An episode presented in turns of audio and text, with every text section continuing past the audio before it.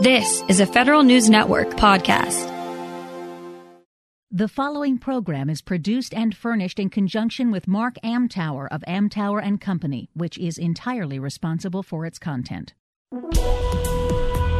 This is Amtower Off Center on Federal News Network. Every week, author, speaker, consultant Mark Amtower gives you his take on what's going on in the world of federal marketing. Now, your host, Mark Amtower.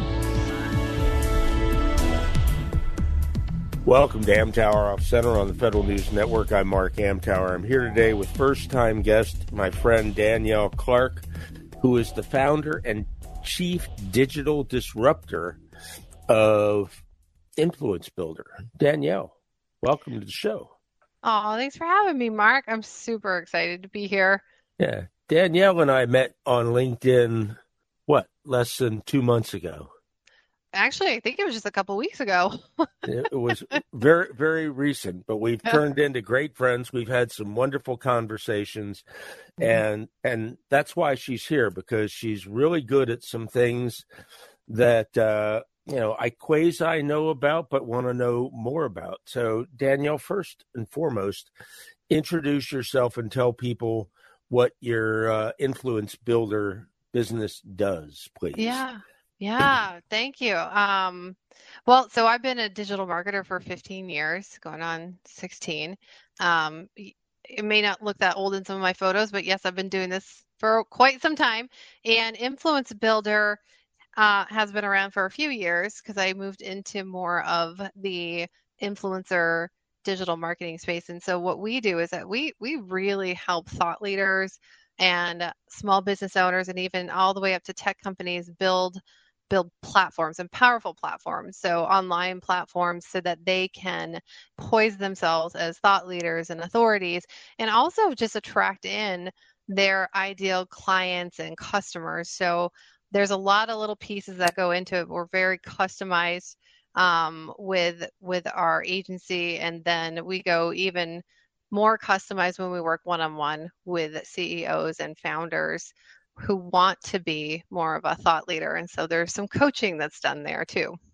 I do similar things, help companies build thought leadership platforms, and I understand very much what you're talking about when you're t- saying, you know, you really have to teach these people some skills. So I yep. do it mostly through social. I'm assuming you take it a little broader. Yes, we do. So it's it's not just social, although there's a lot to be said for the the power of social media platforms, but we also do like event platforms. So when it, we work with a lot of speakers. So a lot of my early adopters with Influence Builder were up and coming speakers who are now phenomenal speakers, and you know they speak with. Um, one of them even has a she's a she has a TV show now, and she's she went on Shark Tank. Her clients go on Shark Tank. She's a pitch master. Um, and so working with her has been amazing and the transformation that happens. So that's and that's more like the in-person thought leadership. That's a different type of than just the digital. So so we we do work and customize based on you know what their goals are and where their ideal clients are and what is it that that their plat their overall platform needs and and the social media comes into play too. Cool. So you are an expert in what is termed attraction marketing. Yep. And I've heard this and I think I have an idea about it, but um, I know you have a slightly different definition than most, so take it away. Yeah, it's you know, attraction marketing is just it's just a methodology that we use and you know, and we were talking about this, the, the co-founder of HubSpot calls it inbound marketing strategies, and it is. Um, but it's really about attracting in. It's a pull method of of leads and, and potential prospects, and we pull them in by educating them. Um, and also creating a personal connection. And so you can do that with both um, in person marketing and then online digital marketing. So, what this does is that it, it increases just the familiarity of your brand and, and the products and the services that you have. So, and some people will call it hype. I, I I'm not much for teaching people the hype part of it as long as as we're authentic with it. So authenticity is a big piece of of attraction marketing, or at least the attraction marketing that we teach, because and I tell I tell this to everybody all the time. It's a lot harder to be who you're not than who you are. Right. So I I'm very much into the authenticity. Uh, I'm also and and I phrase it I think a little differently. Uh, each of my touches uh, and those uh, that I coach, uh, I tell them to add value with each touch. Yep. So your education uh, pull method resonates very much with me. And you know, if if you're not being authentic, if you're not being educated, mm-hmm. the attraction's not going to last. No, no, because people catch on. catch on, and you know, as much as we think that people aren't listening. I mean, every people are listening, and they may not know immediately what feels off, but they're like, "Well, wait a second didn't that person say the exact opposite last month and so there's always that underlying piece is that if you have to keep remembering what it is you're saying or who you said it to um, then you're probably not being really authentic and you're probably not coming from a place of expertise okay so um, it sounds in some ways similar to other marketing methods but there there's a difference between regular marketing and attraction marketing. What from your perspective, what would that be? Yeah, so it, it just depends like what kind of marketing you're into. So I mean, there's inbound marketing, there's outbound marketing, um, there's the push methodology of marketing, which is which is not at all what what we teach. And the push methodology is a lot of times it's a it's a numbers game. It's a going after the sale or going after the ideal client and kind of pushing your content, your information, your product onto them. And um, me just saying that the way the way I'm saying it, you probably know exactly what I'm talking about, even in the LinkedIn sphere, right? Because it's it's usually more aggressive, and it's not a come into me and learn from me. It's not putting out your content or your services in a way that has people like raising their hand like yeah i i'm interested um, instead, it's just it's just kind of throwing up on them metaphorically, yeah. right? uh, agreed. Um, but you know, it, it's like um, you've probably run across this. You know, when I teach people, uh, when I'm talking about content marketing, uh, you know, the add value message. Don't add a sales message at the end, and mm-hmm. invariably, mm. somebody in sales is going to get a hold of that copy or that webinar, or that white paper, and mm-hmm. they're going to insert that sales message at the end. And yeah. it devalues, from my perspective, it devalues the content that you've just put in front of them. Yeah. I think that's a really good point. And and so we use the term, and you probably use this term a lot, which is like call to action, so CTA. So I, I like to say you want to put a CTA at the end of any of your messaging, but that's that's different than a sales message. A sales message is go buy this. Uh, a call to action is go and take some action on what I just educated you with. So we do that a lot of different ways. But I mean, when you when you give them really good value, really good education, and it's something that they absolutely need a solution to, and then you just remind them like, well, this only works if you put it to work and so that's what a call to action can be, or it could be more education that they need to do on their own beyond what you just gave them for information. So um, I completely agree. I think a call to action makes the most sense just because most people aren't going to meet you, say, I like what they're saying, and then come in and buy from you. They still need more touch points. So a, a sales drop at the end of that kind of education doesn't make a lot of sense. No, and again, you know, I I think it just turns off a number of the people who just bothered to read through whatever you've sent. We're going to take a break. You're listening to Amtower Off Center on the Federal News Network. I'll be back with Danielle Clark right after this. Welcome back to Amtower Off Center on the Federal News Network. I'm here with Danielle Clark of Influence Builder. Um, and between takes, Danielle and I were talking about um, relationship building in the market and and why the traction marketing is is so attuned to that so you you told me that attraction marketing is the lazy marketer's way to go for easy sales what do you mean by that Because so I and I've said this and we both kind of laughed because I think it resonated with both of us. Is I'm actually pretty lazy when it comes to my my sales process and and marketing because I I would rather focus on the relationship build. So I'd rather focus on just getting to know somebody, understanding what their pain points are and what solutions they think they need, um, what they don't know that they need, and and then coming to a place of well, you know, X, Y, and Z may get you there, but it's all about you know customizing and working from there. And so it doesn't feel like I'm marketing. It doesn't feel like I'm selling. Um, it does feel like I'm being kind of lazy and just you know chit chatting with people. Um, yeah, I have a very good close rate with that type of marketing and sales process. Uh, and a fast one too. Like that's the other thing because the trust factor um, is there, and I'm able to break down the barriers because I'm I'm asking open-ended questions and they're telling me what they need rather than me inserting into their you know into their mouth what they I think they need. They trust me. We come to a great solution for them and the hiring happens from there. So yeah, it's a little lazy. I don't have a checklist when I do these sales calls or when I have these conversations and and sometimes it's it's a complete surprise to me when I walk away with a sale. I'm like, oh, great, that was easy. I didn't so, even try. yeah. So uh, rather than ask uh, rhetorical questions, mm-hmm. you go for the open-ended variety. Absolutely.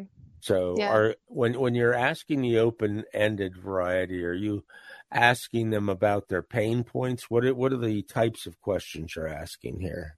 Yeah, and the pain point question is like a no go for me. So I, because as soon as I do, and I've tested this too, as soon as I ask, like, hey, what's your biggest pain point? Come right out and say that, then you can see their guard go up. And I read people's body language really well. So I know what they're thinking, even if they don't know that they're thinking it, because their body will give them away and their facial features will give them away.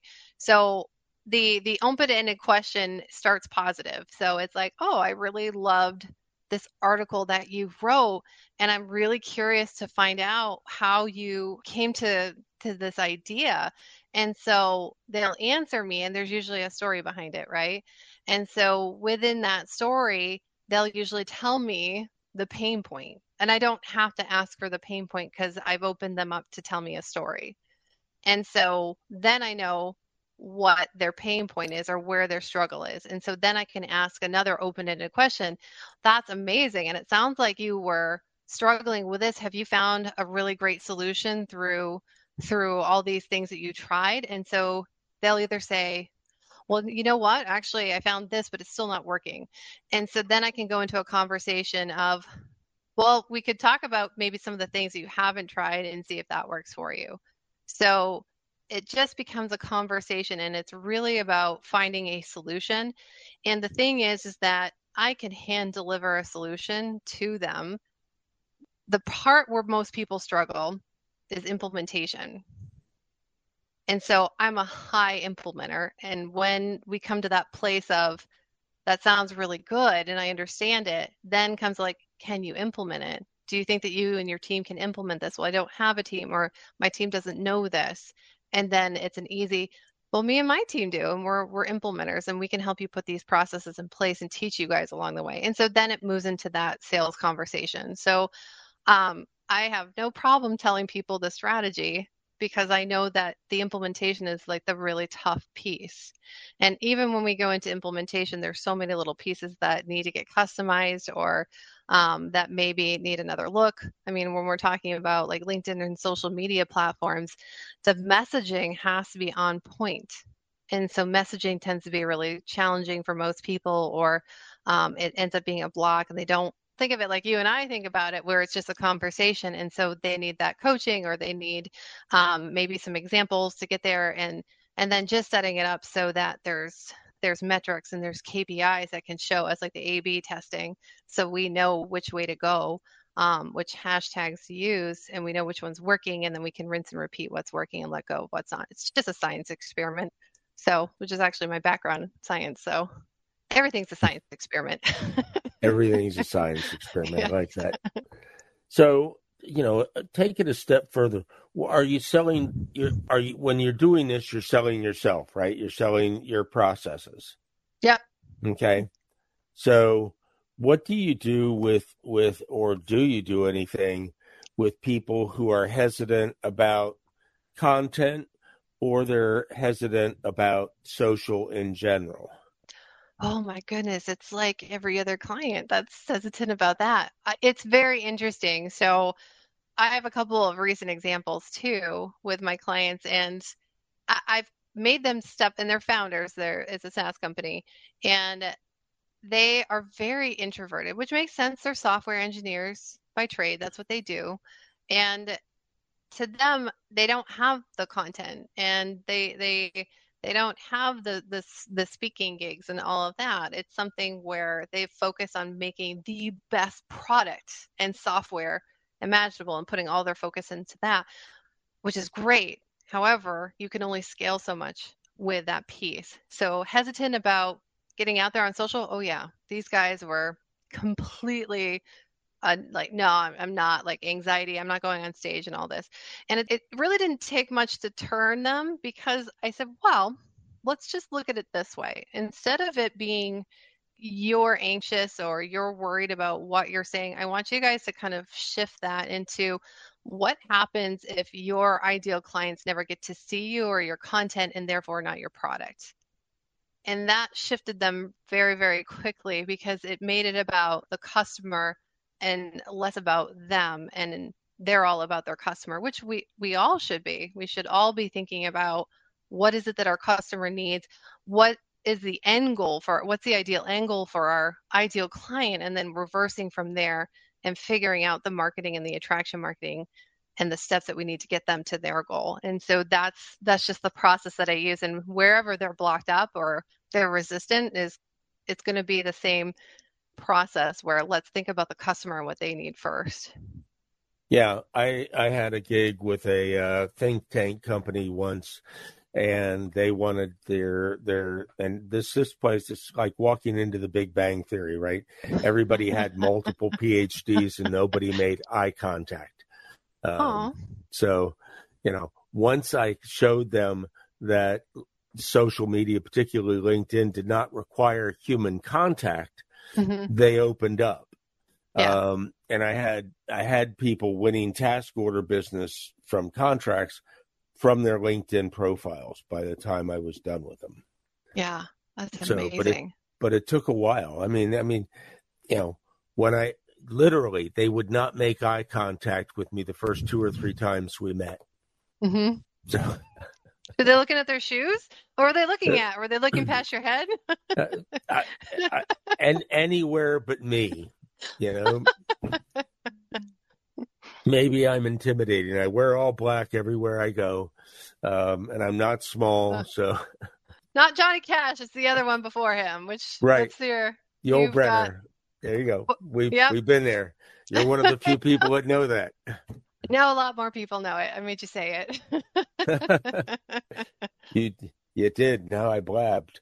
Yeah. Um, but now they'll have, have to go. I have that effect. I have that yeah. effect. You'll they'll have to go back through Yul Brynner movies to figure out which one. So sounds like anyway. my Thursday night. I'm gonna have to go and watch one. Like that's yes, that's his persona. I got it. There you go. All right, we're going to take a break. You're listening to Amtower Off Center on the Federal News Network. I'm here with my friend Danielle Clark of Influence Builder. Find Danielle on LinkedIn, reach out, connect, uh, have a conversation. I guarantee you'll enjoy the conversation. We'll be back right after this.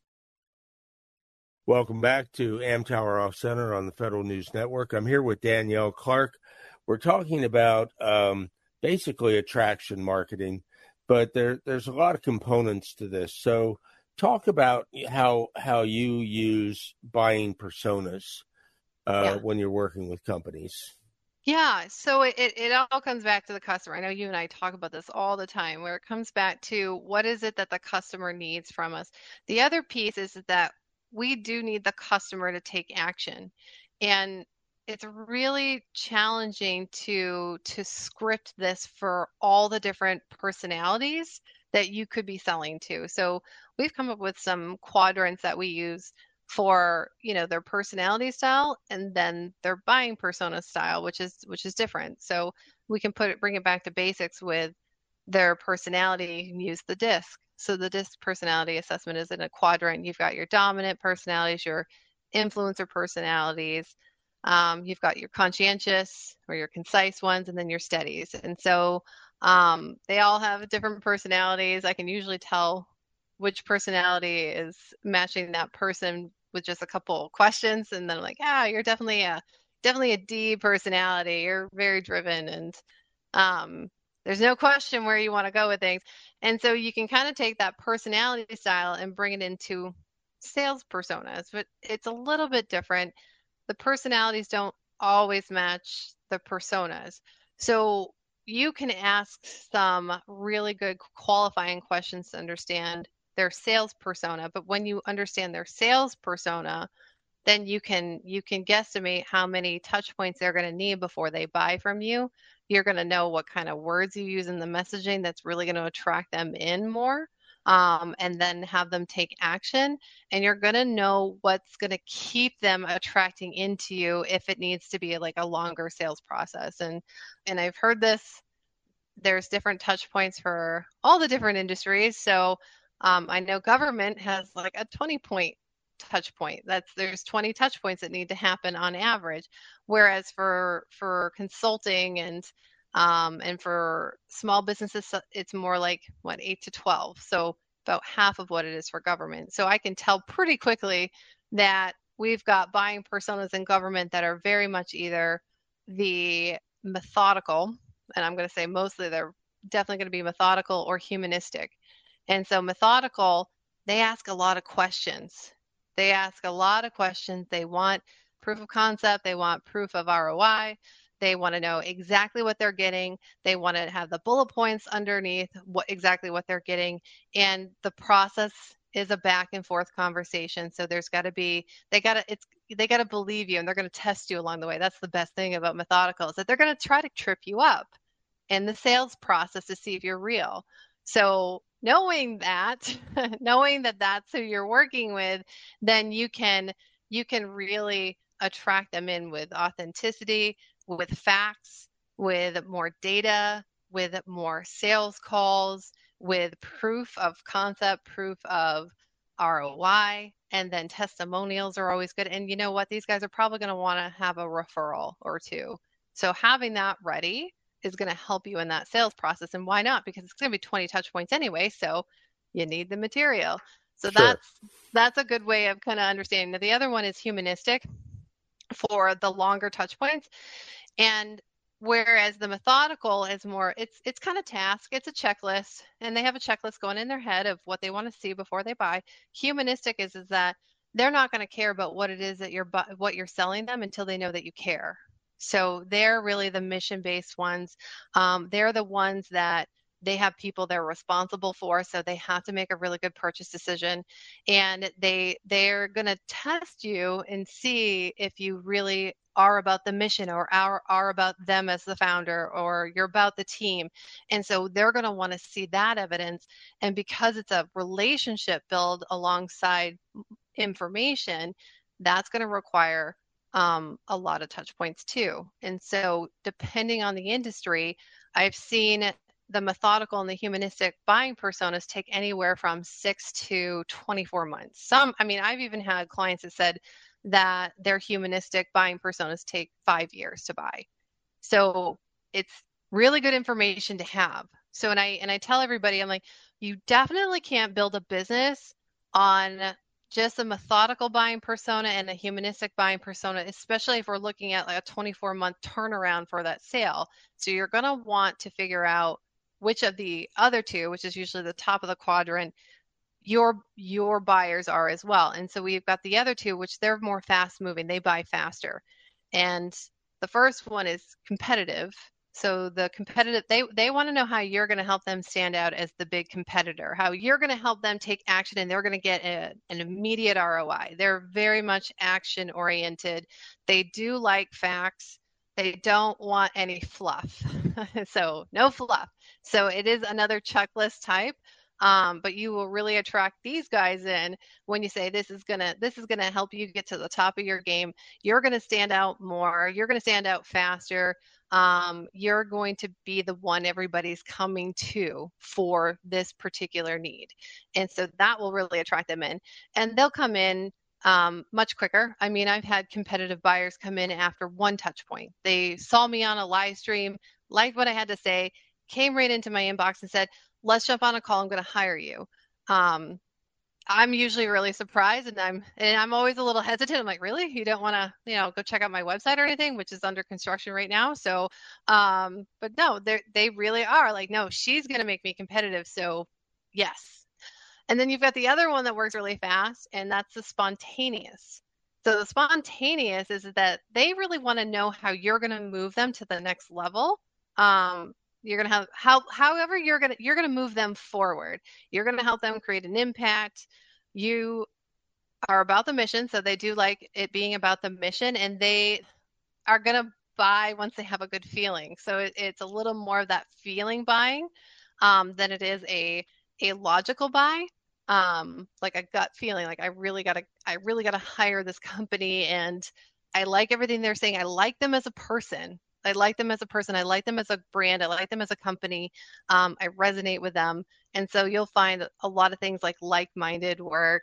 Um, you'll find things like impact driven work for words. Um, another good one for spontaneous buying persona is that trust your gut trust your gut what is what is it that your gut is saying if it's saying that you know this is what you need then let's have a chat and so that's a way to kind of attract in that buying persona um, and knowing which buying persona your ideal clients are and then how long does it take? I, I mean i think i think for competitive and spontaneous at most it's like six months. They're not going to sit on something even that long. I, I don't think i've seen them go past three months but again i'm just one person with only so many perspectives and when it comes to like even like government where it could be long more touch points it could take up to six months but it's usually not more than that. I don't think i've seen it. Usually it falls into a methodical or a humanistic at that point. Yeah on the government side you also you know you have to be careful who you're pitching because you need the contracts that that agency uses to yep. uh, to complete that process and uh, you know sometimes you're just talking to the wrong people because they don't have access to the contracts you're on.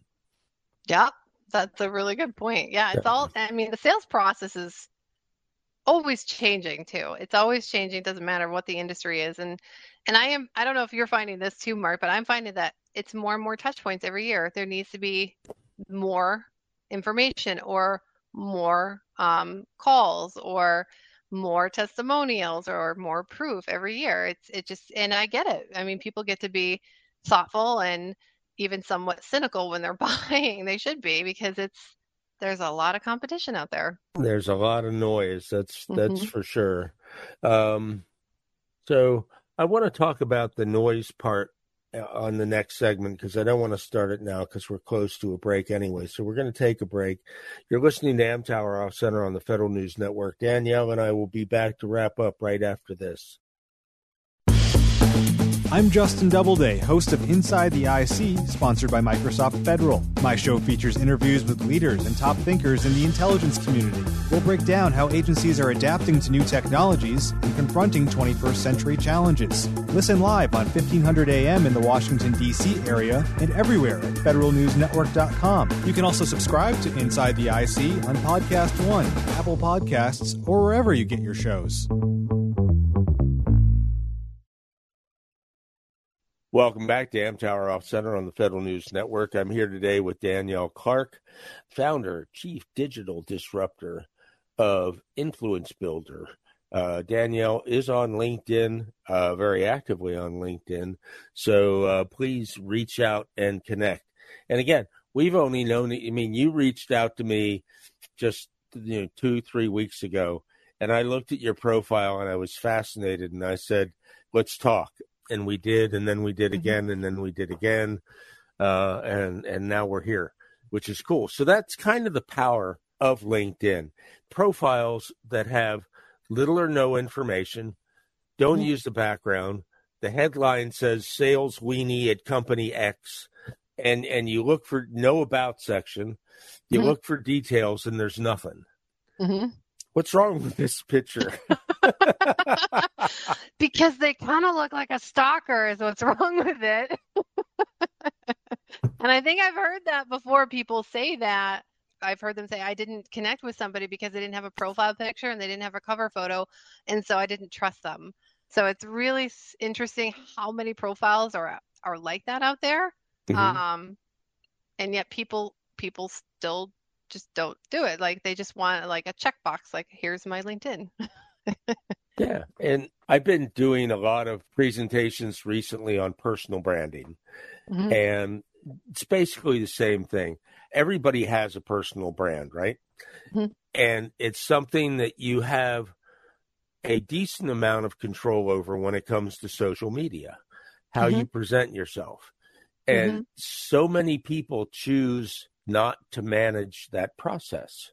yeah And what what would you say? You know, how do you start managing that process? You're you're, you're talking to a potential client.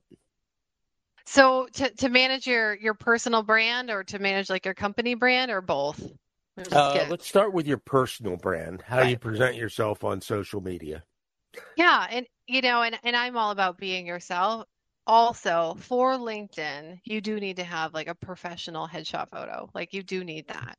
Uh, it does make a difference. You don't, as much as I do do selfies because I'm on all the platforms, a selfie on your LinkedIn is not the way to go. It, it just isn't. And and so Especially the selfie behind the wheel of a car.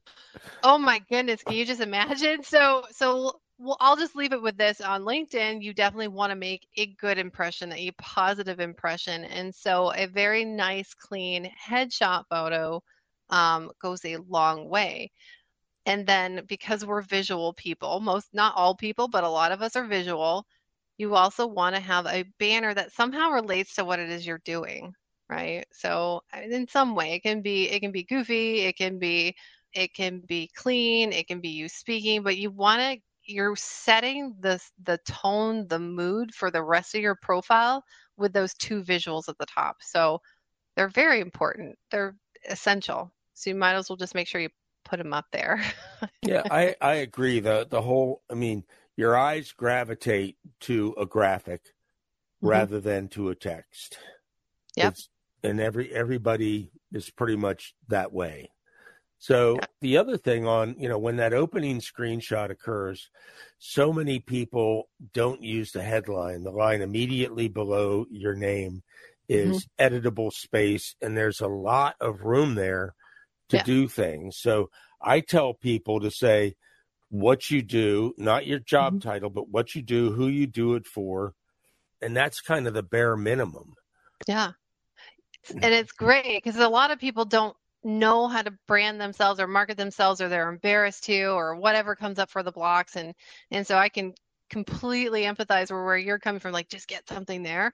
Um and and I there's so many different different ways to do this and what I what I like to do and I tell people if it's part of your personality and usually your personality is like you you like to network um, then you're going to put something that is a icebreaker, so to speak. And so one of my icebreakers, and it's it's on one of my other profiles, not necessarily the one that you see, because because LinkedIn is not going to let me build my other one because we're almost at thirty thousand. So I'm building this one. But my other one says, "How's your digital marketing game?" That's it. It's a question mark. And then I have Danielle Fitzpatrick Clark, digital disruptor, and it's lovingly given to me. I did not take that one myself. Somebody gave it to me, like, "Oh no, you're totally this." But that itself, the title is a, is an icebreaker. So again, with attra- attraction marketing, people are coming to me and DMing me and asking me, what does that mean? What does it mean to be a digital disruptor? And thank you for asking about my digital marketing game. It's meh or it's awesome.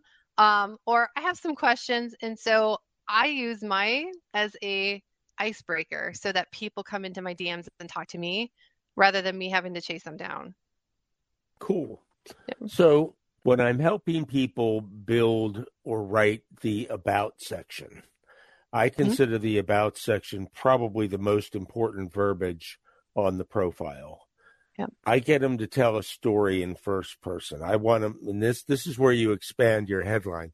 Not only what you do, who you do it before, but why you do it, And if if you have passion for what you do, and God, I hope you do, mm-hmm. start to display it. I coach a lot of people in a lot of companies on LinkedIn. I absolutely love this sandbox.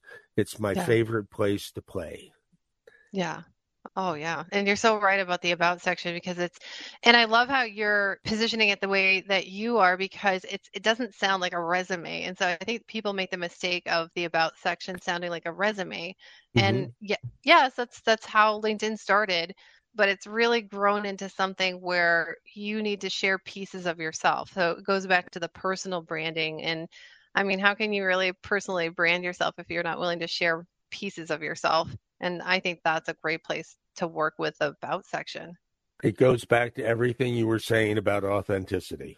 So, and you got to be authentic throughout your profile. So, you know, your your background area if you have, you know, if you speak, pick a shot of you speaking somewhere where you're engaged with the audience. Mm-hmm. Um, let's let's go back to the background area. What else? Yeah. What else do you see there? Yeah. So I like the background to match the title in some way. Um, and it doesn't always have to. So the other thing is is that if if you're like me you're running like events or you have um, a podcast or you have something that that moves people into getting to know you more, then that's a great banner too. Um, most of the time, it's going to match your title, and if you have a little bit of a different title, then some of those event pieces like maybe you don't put podcast host in your title but you have a picture of you with these headphones on that we have right now. Um, right. still i think it can still work. It's just we're just trying to move them over so they can get to know you more. But most of the time i do like it to match. So if you're a speaker then like you're saying a banner with you speaking makes so much sense. And you can even put your number up there for inquiry sakes, right? If they want you to come mm-hmm. and speak, then that makes sense. Right. Um, so you work with a lot of tech companies, and so something in the banner that showcases the tech that they work on, or even the ideal clients in some kind of a landmark or something makes a lot of sense too. It's very simple. It doesn't have to be overdone. It doesn't have to be jargony or salesy. Um, in fact, your I've found that it actually converts better when you're not like that because people look at that and just like, Ugh, I know what I'm going to get in the DMs. I'm going to get a sales pitch. And, and so it's that immediate, you know, retraction versus we really want them to come in and feel like you're, you're a good person to talk to um, or at least connect with and that they don't have to feel like they're going to get pitched or that they're going to regret hitting the accept button is really what it is. Yeah. Right. Right. I use Canva and and I'm not a technical person and even I can build a background in Canva. Canva.com has all those pre-formatted things for social including the LinkedIn background.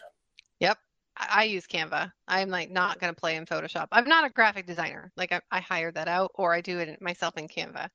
And it's fast too. It's very fast. It is. And and you know, again, if I can use it, pretty much anybody alive can use it. So it is it is simple. What are the other uh, key points if somebody's trying to build uh, an attraction marketing style LinkedIn profile?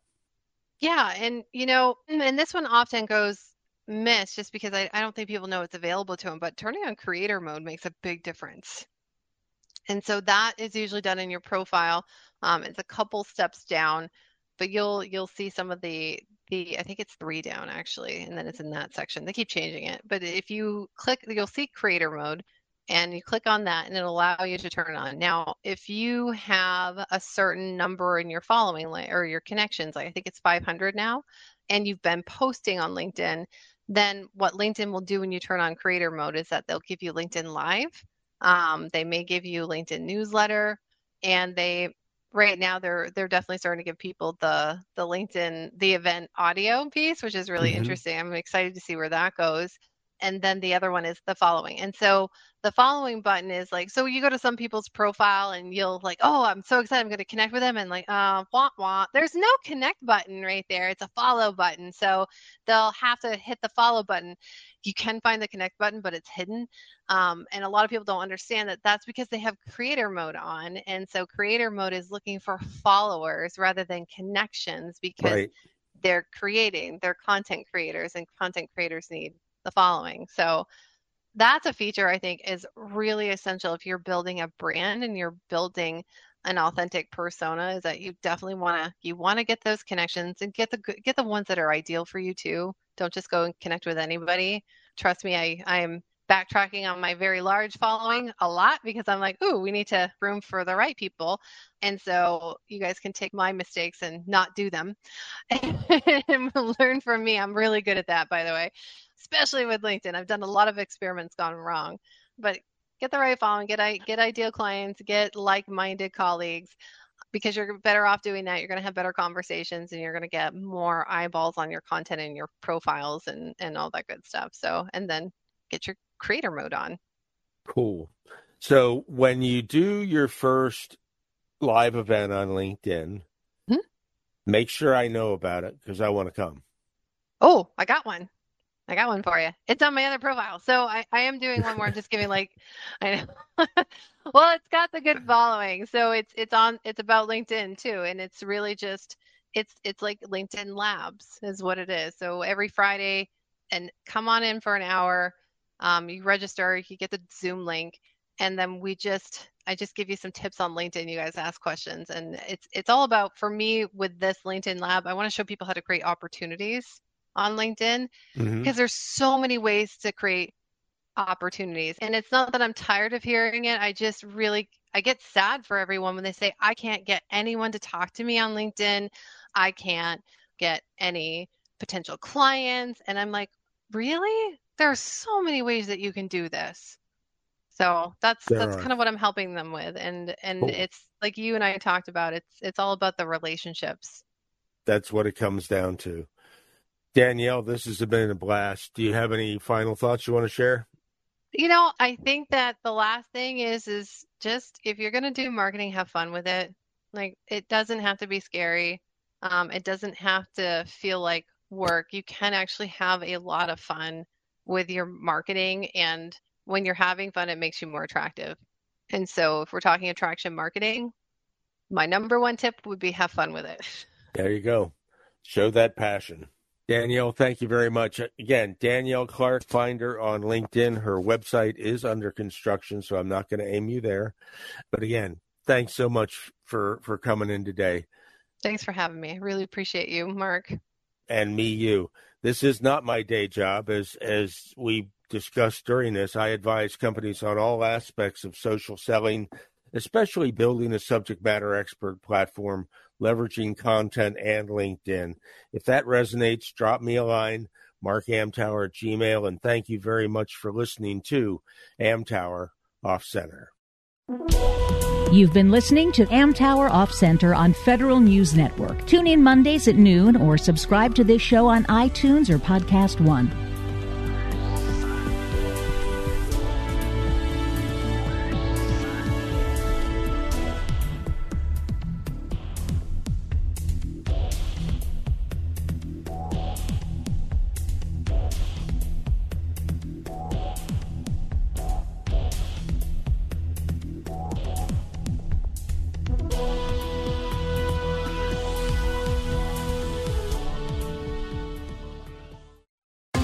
Just in. Reportedly, pigs can fly.